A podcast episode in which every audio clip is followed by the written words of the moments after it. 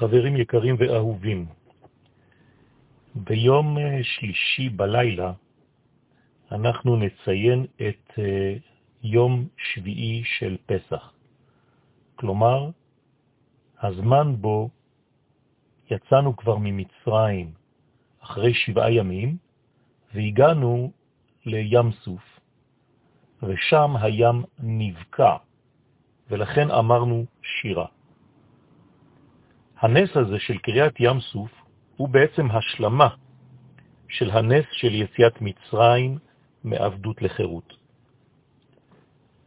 כלומר שכשפרעה שלח את ישראל מן העבדות, רצה להחזיר אותם לעבודת מצרים, כיוון שהוא הבין שישראל לא יצאו אלא ל3 ימים.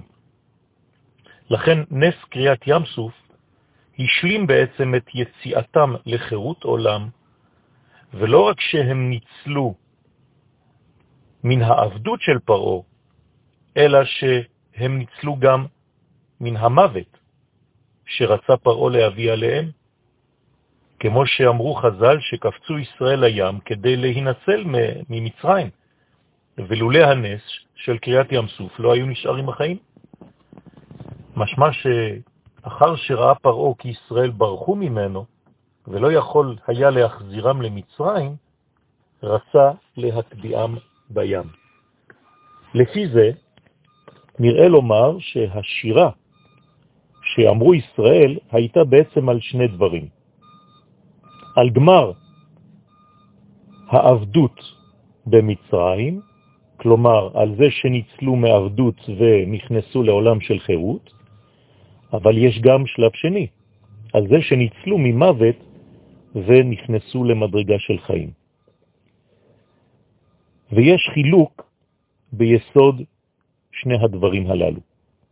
ההצלה ממוות לחיים זה דבר עליון, ולא רק מעבדות לחירות. זאת אומרת ששירת הים נאמרה על 2 הדברים גם יחד, גם על גמר הצלתם משעבוד מצרים, שלא חזרו לעבדות, בין על הצלתם ממוות לחיים. לכן מבואר שצריכים לומר שירה בכל מצב של הצלה ממוות לחיים. והריזל רואה את ההבדל בין 2 הדברים. הוא אומר שבחינת אימה, שהיא מעולם הבריאה, תמיד זה מופיע בפסוקים בלשון נסתר, אבל במקום שכתוב לשון נוכח, למשל אתה, אז אנחנו כבר לא בהערת אימה, אלא בהערת אבא, שהוא עולם גבוה יותר, עולם האצילות. למשל, ואתה מחיה את כולם. ברגע שכתוב ואתה, זה לשון נוכח, מדובר בחוכמה ולא בבינה. מבואר מדבריו של האריזל, כי הערת עולם האצילות היא תמיד בלשון נוכחת. פני השם, נוכח פני השם. מה קורה במצב כזה? הנאצלים בטלים כלפי אור השם, כמו הגוף שבטל אל הנשמה. לכן זה לשון נוכח, כיוון שיש שם גילוי אור אינסוף. מה שאין כן במדרגה הנמוכה קצת יותר, הבריאה, שאור הבריאה הוא תמיד דרך מסך, ולכן הוא נאמר בלשון נסתר. הגאון מבילנה אומר שיש בעצם 3 בחינות. אני, אתה, הוא. והם כנגד 3 הספירות הראשונות, כתר, חוכמה, בינה. אני, הוא בעצם בבחינת הכתר. אתה, בחינת החוכמה, והוא בחינת הבינה. אפילו בגמטריה, אני, אתה, הוא, ביחד עולה גמטריה הדעת, שזה בעצם כולל את ה-ג' ראשונות כידוע. שאל רבי אלעזר את אבא שלו, רבי שמעון, עליהם השלום, למה נזכרה קריאת ים סוף 50 פעמים בתורה.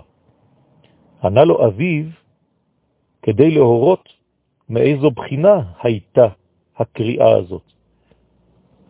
שכשיצאו כלל ישראל ממצרים, זה היה באור אימה. ולכן זה מופיע 50 פעמים, כיוון שבבינה יש 50 שערי בינה שיוצאים ומאירים ממנה.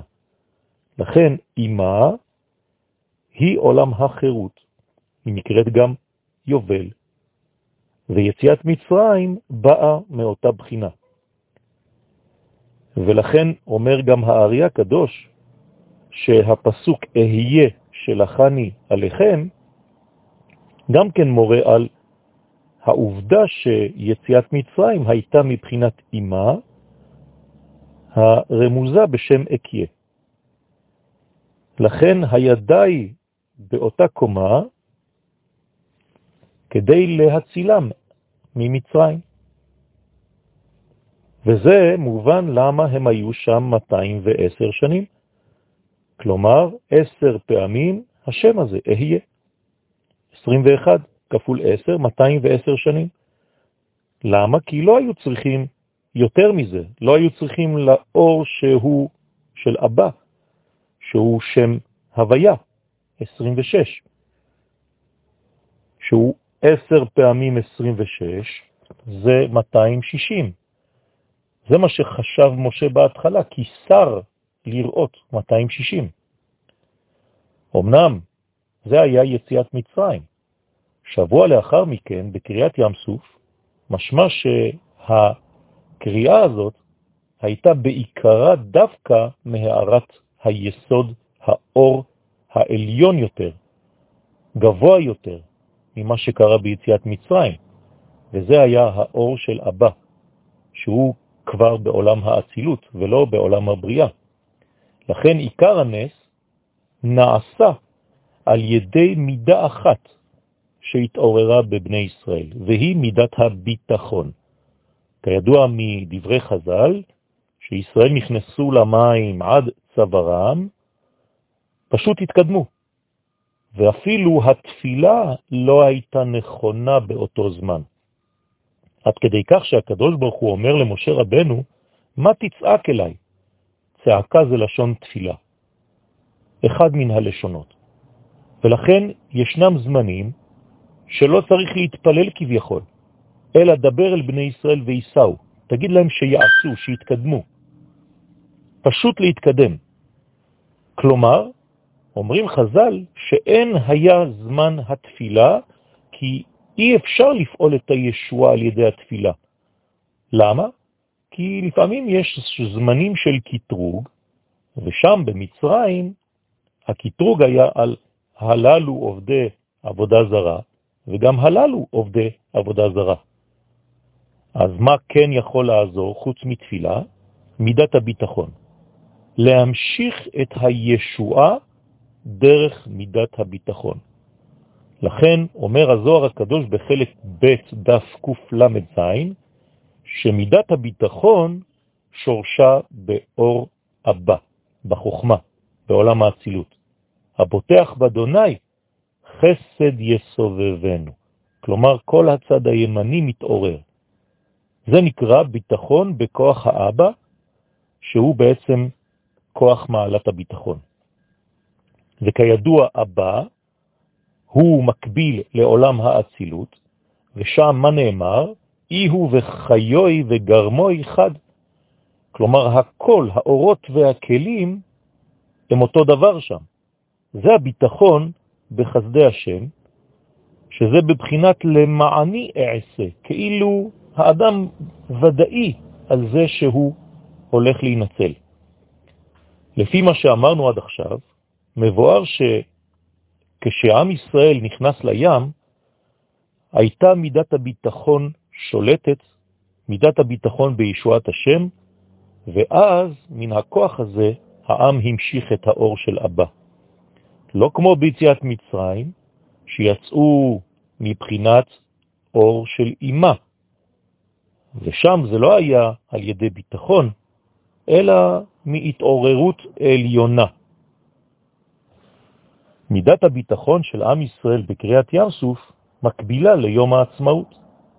יש כאן ביטחון של העם, מדרגה של פעולה, של בחינה של עשייה, דבר אל בני ישראל ויפעלו ויעשו ויסעו. זאת אומרת שיש הקבלה בין שביעי של פסח ובין יום העצמאות. מכל מה שאמרנו מבואר, למה תחילת השירה נאמרה בלשון נסתר, שזה בעצם בחינה של אימה, שזה בא בתורת שירה, על החלק הראשון, כלומר על היציאה מן העבדות לחירות, ועכשיו, שזה נשלם, אז הסיום של השירה הופך כבר בלשון נוכח. וזה סובב על הנס של ההצלה ממוות לחיים, שהישועה הזאת באה מבחינת אבא, ולכן שם כבר הלשון היא נוכח אתה. לכן החלק השני של השירה הוא הצלה ממוות לחיים, בעוד שהחלק הראשון של השירה הוא הצלה מעבדות לחירות. בהכרח שתחילתה הוא על הסיום של היציאה מעבדות לחירות, וסופה על יציאה ממוות לחיים, ומשום כך למדו חז"ל שאם מעבדות לחירות אומרים שירה, על אחת כמה וכמה שצריך לומר שירה ממוות לחיים, ולכן אנחנו נוהגים לומר הלל ביום העצמאות. ברכה והצלחה וחג שמח.